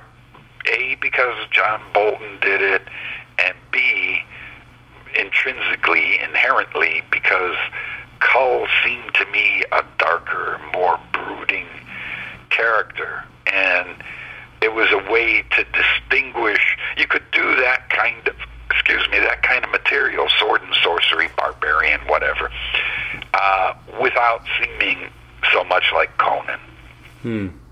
and it it made me feel like, well, I'm I'm not in Roy Thomas's shadow so much doing King Kull, so uh, it it it allowed for darker and freer stuff.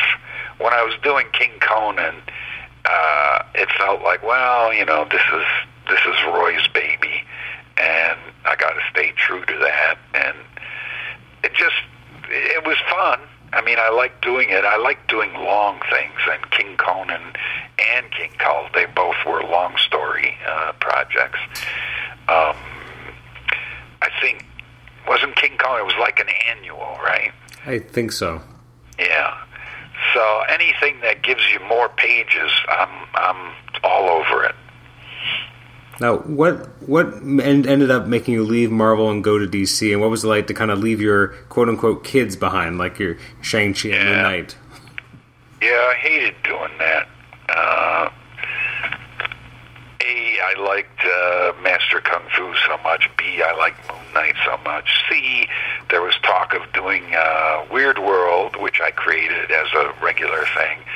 And I was enjoying, uh, I think I was doing King Conan at the time, and as I just said, I was enjoying that, doing the long stories. Well, what happened? I'll just tell the truth. Uh, even though uh, there are those, well, not those. There's at least one guy who still disputes it to this day, but he's a liar. Uh, this guy named Jim Shooter became editor in chief at Marvel. And my introduction to him was during a meeting with uh, all the writers who were within reach of New York City and Stan Lee and there was this new guy sitting in the meeting. I had never seen him before, had no idea who he was, and in the middle of the meeting, he leaned forward into the center, you know, and interrupted Stan Lee and said, I'm taking this guy out now, pointing to me. And I didn't know what the hell was going on, and nobody said anything, and so he got up and said, Come on. So I went with him, and he was proofreading an issue of Godzilla, and he wanted me to rewrite all of Dum Dum Dugan's dialogue into proper English, proper grammar, he called it and and I just laughed and and I thought he was joking, you know. And he said, uh, "This is not funny. This you have to correct all this, Grim. You have to rewrite every balloon that Dum Dum Dugan has." And I said, "What? I, are you crazy? I mean, Dum Dum, you know." we just left the room with Stan Lee in there. He created Dum Dum Dugan. This is the way Dum Dum Dugan talks. He's from Brooklyn or wherever, and he drops his G's and says "gonna" instead of "going to." I mean, that's the way he talks. Uh, You got to write him like this. And he just insisted, you got to rewrite it. I'm the, I'm the assistant editor, and I demand that you make these. I thought, this guy is insane. And I finally exploded and started bellowing at him, yelling, "Fuck you! I'm not rewriting that." And if you want it rewritten, go tell Stan Lee. He's right in the other office you pulled me out of. So that was not a good start for me and Jim Shooter, and it only got worse from there. And the reason I ultimately quit was something called the Jim Shooter uh, th- theory of the Little Bang of Marvel Comics, as opposed to the Big Bang Theory. And I said, "What the fuck are you guys talking about?" This was this was the other editors, you know, Ralph Macchio and um, Mark Gruenwald and people like that. Jim Salicrup are calling me up and telling me about this. Yeah, he wants to kill off all the characters and replace them with, uh, you know, Jim Shooter approved versions. I said, what? What are you talking? Kill off the character? Yeah, he he wants to kill off uh, Captain America. I said, you can't kill off Captain America. What do you? Stan Lee will never let this happen. What are you talking? No, no, no. He's not going to kill off Captain America. He just wants the writer to kill off Steve Rogers and have a new guy become Captain America, like an investment banker. And I said, what? Are you, an investment bank? Wow. Talk about hideous stereotypes of America. Investment banker. That's about the worst thing I can imagine. Yeah, and he's going to want uh, Thor killed off. Not Thor, but Dr. Donald Blake. He wants him killed off, and then someone else finds the, the walking stick and taps it, and he becomes Thor. And I said, what the hell is the point of all this? Well, it's the Jim Shooter theory of the little bang of the Marvel Universe. He wants to turn and change it from the Stan Lee Marvel Universe into the Jim Shooter Marvel Universe. And I said, well, he's not doing that. He, I, I don't care if he kills Peter Parker. He's still Spider-Man. That's still Stan Lee. And, this, and what is the point? You know, well, he wants to. He thinks it'll increase sales, and I said, well, yeah, it would, but it's not worth it. It's a stupid, terrible thing to do. Anyway, so we fast forward, and then I start getting calls. Uh, oh, it looks like your books are going to be first on the list, and I go, what? And he goes, yeah, you're doing Thor, and he's going to tell you you have to kill Donald Blake, and then he's going to have you uh, kill Shang Chi, and you know. And I got the call from Shooter, and he says, yeah. You have to kill next issue. You have to kill off Shang Chi, and I want to see his blood, so he can never be brought back. I said, I got news for you. I don't care how much blood you show. In comic books, they can always be brought back. And he said, Yeah, but you're going to kill him and show the blood, and he'll never come back. And you're going to replace him with a new master of kung fu, like a ninja. I said, yeah, yeah, ninjas are Japanese, kung fu is Chinese. They have nothing to do with each other other than both being martial arts type things. If you want, if you hate Master of Kung Fu, kill the book. Don't kill Shang-Chi. Kill the book. And then start a new Master of Ninja number one, if that's what you want. But I don't want to do it. I'd rather do Shang-Chi. He says, nope, you got to kill him off, and you got to and kill off Don Blake, and then pretty soon you're going to have to kill off uh, Moon Knight, and then this, that, and the other. I said, no, I'm not going to do any of that. I'm never going to do any of that. And a few months went by, and things seemed to have calmed down. And then I got a call again, and he says, it must be done next issue, and if you won't do it, I'll just get somebody who will. And I said, okay, and I hung up on him. And I picked up the phone and called Dick Giordano at DC. And I said, Dick, you know how you've been wanting to take me out to lunch? How about tomorrow? And Dick said, great. And that was that. Wow. I went out to lunch with Dick Giordano, and he swept a hand across the wall with the latest covers of all the titles on it, and he says, what do you want? And I said, you're kidding. And they all have writers right now. He said, "What do you want? Just uh, we could let's talk about it." And I said, "Well, you know, Batman's always been my all-time favorite character. You got it." I said, "You're kidding me." Well, uh, what about Gerry Conway? And and he said, uh, "Gerry's leaving the book. Don't worry about it." And it turns out Gerry stopped here a couple years ago, and we went out to dinner. And I, I found out that was not true. Gerry did not want to get off Batman, and has been mad at me ever since. And yeah, I I told I said, well, they told me you were leaving the book, man. And I figured that. But anyway, that's how it happened.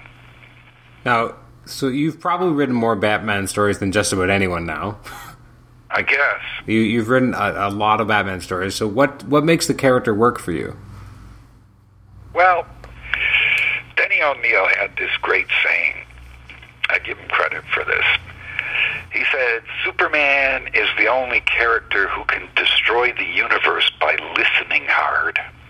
and yes, while I have, uh, you know, that the, the fond spot in my heart, like all comic book readers do, for Superman because he was the first, uh, it, there's always been something about the character that I couldn't connect with, and that's he's too damn super.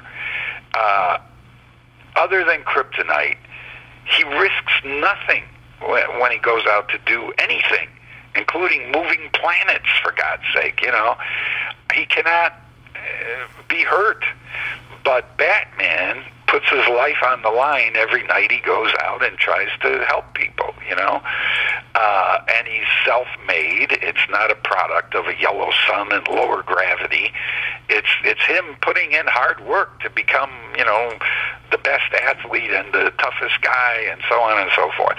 So everything about Batman appeals to my sense of you know trying to be the best and doing the best, and everything about Superman is just too damn easy. And eh, boy, when they had me do World's Finest, what a chore that was trying to figure out month after month, and I only did it for I think five, six, seven months, something like that. Some excuse for Batman, uh, for Superman needing Batman for anything that didn't portray Superman as being dumb. Hmm. Well, I need Batman's brain to help me out on this, you know. And you you were not allowed to show Superman being dumb. He had to be super smart as well as super everything else. So, boy, did you have to contrive these unlikely scenarios for these two to team up. And I don't know. I I couldn't wait to get off World's Finest, even though I like Superman and Batman, and you would think putting the two together, wow, what a treat. No, not so much. Not when you're writing it. What was it like to write both Detective Comics and Batman at the same time? And did you approach them differently, or how did you kind of address basically writing two Batman stories every month? Well, that's that's what Dick said when he said, "You got it." He said, "But we're we're crossing the stories over from Batman into Detective, so you got to do Batman twice a month. You got to do one every two weeks." And I thought, well, you know, I'm starting over. I'm need I'm going to need a whole new workload here. I guess I could do that. The other part of the deal going to DC was. Uh, creating my own things, which eventually became got derailed by Hollywood calling and me going out to Hollywood for extended period of time. But eventually, I did get to create the the new stuff: uh, Electric Warrior, Lords of the Ultra Realm slash Maraud, Xenobrood. I think there was one or two others, but anyway the Batman stuff was basically to allow me to make money while I'm coming up with these new things. Well, Aztec Ace was going to be one of them too, but Eclipse called and they ended up getting Aztec Ace. Anyway, uh, I kind of like continuing from Batman to Detective back and forth. Uh, it, it made it very different and uh, uh, somehow more immediate I mean, with everything else I've done, I would sit down to do the next issue and say, Jesus, what the hell did I do last? Where did I leave off? You know, and I'd have to go look at the with the Batman. It's like I didn't have a chance to forget. You know, it was just almost a constant thing. So I enjoyed that. In and around the late '80s, to go back to Pat Broderick, you worked on the uh, the Cops uh, uh, animated. Oh, yeah. It was it was a cartoon, and it was I guess the comic book of that, which I actually didn't even know had existed till maybe a year ago. What was it like working on that product? C- considering that you didn't really like necessarily working on licensed stuff where there might be issues, were there issues with what was going on in the cartoon? no, I didn't. But that was a favor to a friend. Another one of my very best friends became Andy Helfer at DC. I love Andy Helfer, although I have had the biggest fights ever with any editor with Andy Helfer.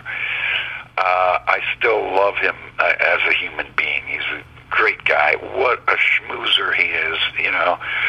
Uh, and we both love all the same things, and uh, it's just a joy to hang out with him. He's such a, uh, a goofy, smart guy.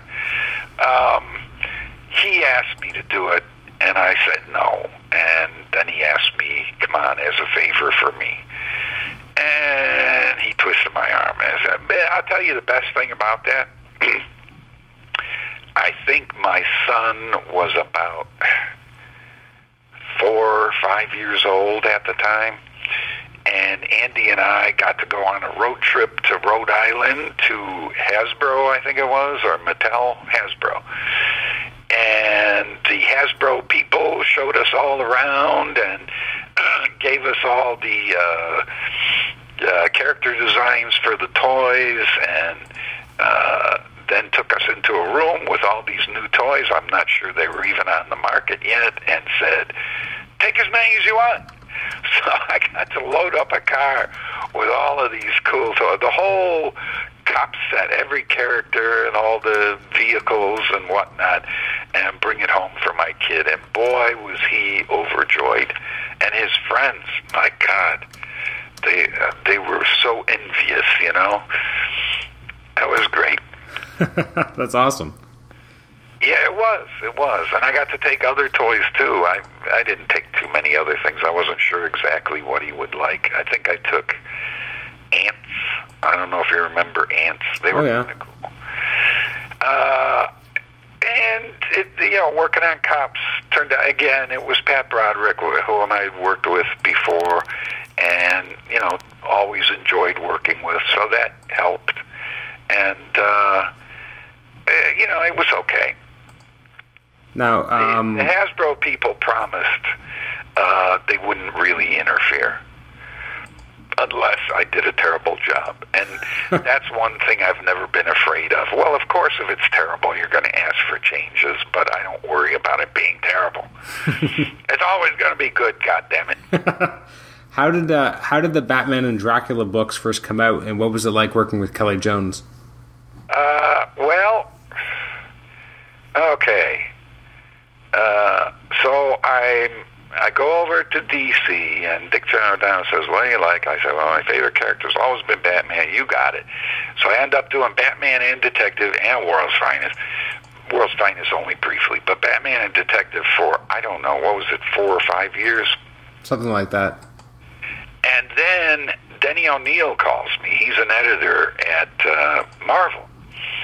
He was my editor on Master Kung Fu and Moon Knight when I quit and he knew exactly what was going on with this kill off all the characters stuff. Although it's funny, these guys don't talk about this much. Uh, uh, you know, every time I say, well, the reason I quit is because Jim Shooter was crazy and he wanted to kill off all the characters, they all kind of avert their eyes and don't want to confirm it too much. Some of them have, but it's weird. I don't know what spell Jim Shooter put on them, but anyway. uh, Denny O'Neil was well aware of what was going down and understood completely why I quit and called me up to wish me well and called me up later to say, well, we're canceling Moon Knight after three issues after you left because it's sui generis. And I said, what the fuck are you talking about? He said, well, nobody else can write it. And we're just going to cancel it. If you can't write it, nobody can. Now later on, they changed their minds, but then he called again and said we're canceling Master of Kung Fu also because nobody can write that either, including me. I tried it, nobody can do what you were doing. I thought, well, these are nice compliments, but I wish I didn't have to leave them, you know. And he said, no, no, I understand. And he would call periodically just to stay in touch. And then uh, four or five years later, I got the call from Denny, which was, well, you remember the problems you had with Jim Shooter? Yep. Well, I've become his number one target in your absence. And I go, well, too bad for you. And he says, yeah, it's getting unbearable here. And I said, well, why don't you come to D.C.? And he said, well, that's what I'm thinking of. Uh, could you talk to, uh, you know, the people at D.C. and smooth the way? And I said, Denny, you worked here before. He said, yeah, I know, but I'm going to need health insurance, and I have a, a pre-existing condition, and they may not want it. And I said, oh, come on, they'll take you. And he said, well, you know, just just put in the word for me. And I said, okay, uh, I'll do it. So I talked to Dick Giordano and Paul Levitz and so on. And then I hear, yeah, Denny O'Neil is moving to D.C., and he's going to be the new editor on the Bat Books. So I get a call from Denny, and he says, um, great news. Uh, we're going to be working together again, and thanks for your help in easing the way to D.C., and I can't wait to work with you again. And I said, okay. And then the next thing I know, I'm not writing the Bat Books anymore. and Denny, of course, swears, well, that wasn't my decision, and Dick Giordano swears, well, it wasn't my decision. I was really happy with what you were doing. You increased the sales and blah, blah, blah. So I have no idea how that happened, but it happened. So now other writers are brought in to do Batman, and I'm doing other stuff. I don't know, Spectre, whatever. And then Denny O'Neil, a few years after the new writers on Batman are doing their thing, Denny O'Neil calls me and invites me to submit a proposal for a Batman graphic novel. And I'm kind of pissed at him, although not sure I should be pissed at him or someone else. You know, I don't know what went down. and so I'm a little leery, but he says, "Oh, come on, come on." And I go, uh, "All right, if I think of something, I'll I'll do it." And uh, I was, I think, working with uh, Malcolm Jones was the inker on something, or no, we we had been working together on a Moon Knight graphic novel by this point. Uh, Shooter was gone, I guess, and they asked me to do a Moon Knight graphic novel, which Malcolm Jones drew. It was beautiful, never got published uh, because of some some fight with I don't know between Malcolm and Marvel, whatever the hell happened, I don't know. But anyway, so Malcolm had called me one night, and I mentioned this Batman thing, and he says, "You going to do it?" And I said, "Well, I don't know. How you, you know, graphic novel." Eh. And he said, "Well, what what would it be if you did it?" And I said, "Oh, I don't know.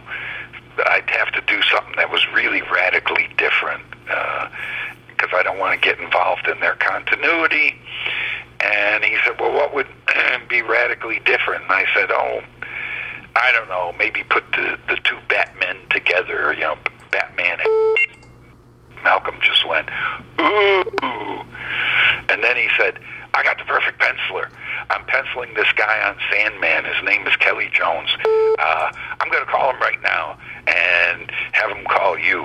And so I, you know, get a phone call from Kelly Jones, and it's this guy I've never talked to before. I saw the Sandman stuff, uh, and he says, "Is it true you're going to do Batman and Dracula?" I said, "I just thought of it, you know, 20 minutes ago when I was talking to Malcolm.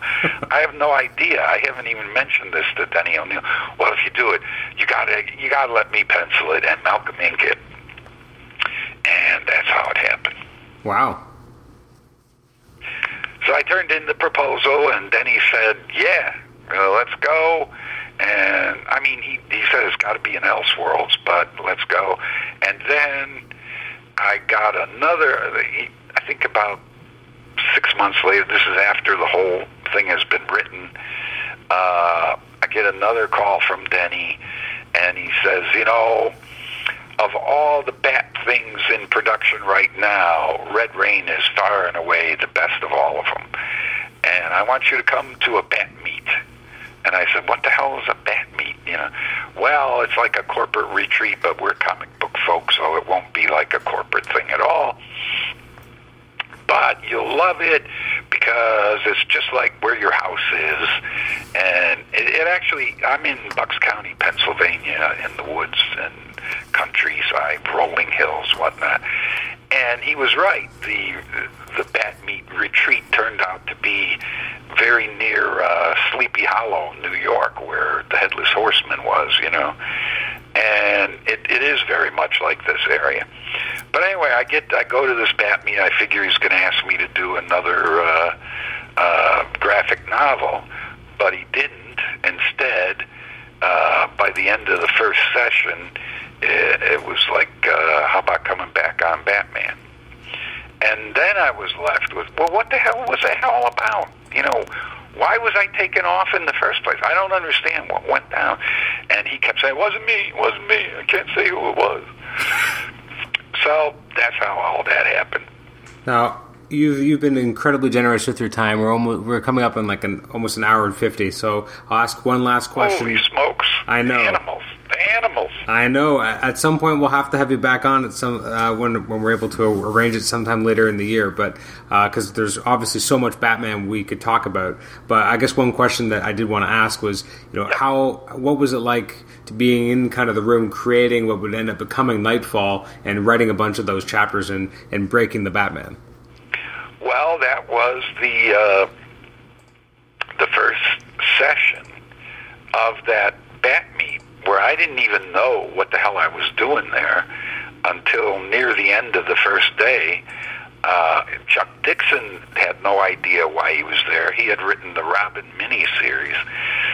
And, you know, I'll make a long story short, it, then he was thinking of a whole new creative team except for Alan Grant. He would stay but he would go on this new book called Shadow of the Bat, move from detective, and then he'd bring Chuck Dixon on the detective and me on to Batman. I don't know what happened with the writers he'd been using, but this this was the whole point of this Bat meet, and he spent uh, much of the the meet talking about doing this uh, colossal multi-issue crossover stunt uh, it didn't have a name yet. It wasn't called Knightfall. But about uh, Batman being replaced by someone else and, you know, getting a slightly different costume, and boy, the sales will go way up and all. And I sat listening to all this, and I finally interrupted him. I said, well, you know that all sounds great, but I got to tell you, it's it ain't going to happen. And he said, "What are you What are you talking about?" And I said, "That's it's almost identical to an idea that I tried to sell to Dick Giordano and Jenette Kahn twice when on my first run of Batman. There, they we were getting these letters. The Punisher was hot at Marvel at the time, and the Punisher was this ruthless killing machine, you know." and we were getting these letters saying Batman should be like the Punisher. And I went to Dick Giordano and Len Wein and Jenette Kahn and said, let me do this, uh, you know, maybe six or eight issue thing where Bruce Wayne gets hurt and a new guy becomes Batman and we have a different costume and he's really ruthless. He's he's as bad as the Punisher, you know, and it it'll boost the sales through the roof. And the only reason I want to do it is to prove the readers wrong. They think they want Batman to be this ruthless, callous, killing guy, but they're wrong, and I'll prove it to them. They'll be begging for Bruce Wayne to come back by the time I'm done. And they both told me flat out, nobody but Bruce Wayne could be the Batman. End of story. And they just shot me down. And then he said, well, I don't know about any of that, but uh, there's a new sheriff in town, and I have permission to do all of this, and we're going to do it. And I went, really? You got him to go along? I don't know why you're a better salesman than I was. I mean, I tried my my hardest to get this through. I think by this time, maybe Dick Giordano was no longer in charge, and maybe it was Paul Levitz or somebody. I don't know. But anyway, uh, he he got the approval, and it, it was very similar to what I wanted to do. And I thought, okay, all right, I'll do. I'm in. And it was it was uh, frustrating, fun, um, exasperating, rewarding. It was everything you can think of. It was so hard to get everything to function smoothly, and um, you know, just reading everybody else's scripts uh, and and trying to figure out. Well, wait a minute. Chuck was supposed to do this in this issue, and he didn't. And now my issue that follows his, I got to do what he was supposed to do plus what I'm supposed to do. God damn it! You know, I get really pissed off. But it, it all worked out in the end, I guess. Uh, people seem to like it. I just got this huge. Have you seen this thing? It's a thousand-page hardcover book that you can't even pick up. Yeah, the new omnibus collections. I think there's two. Holy Jesus! I think there's going to end up being three of them total. Yeah, it says volume one on it. I can't believe it.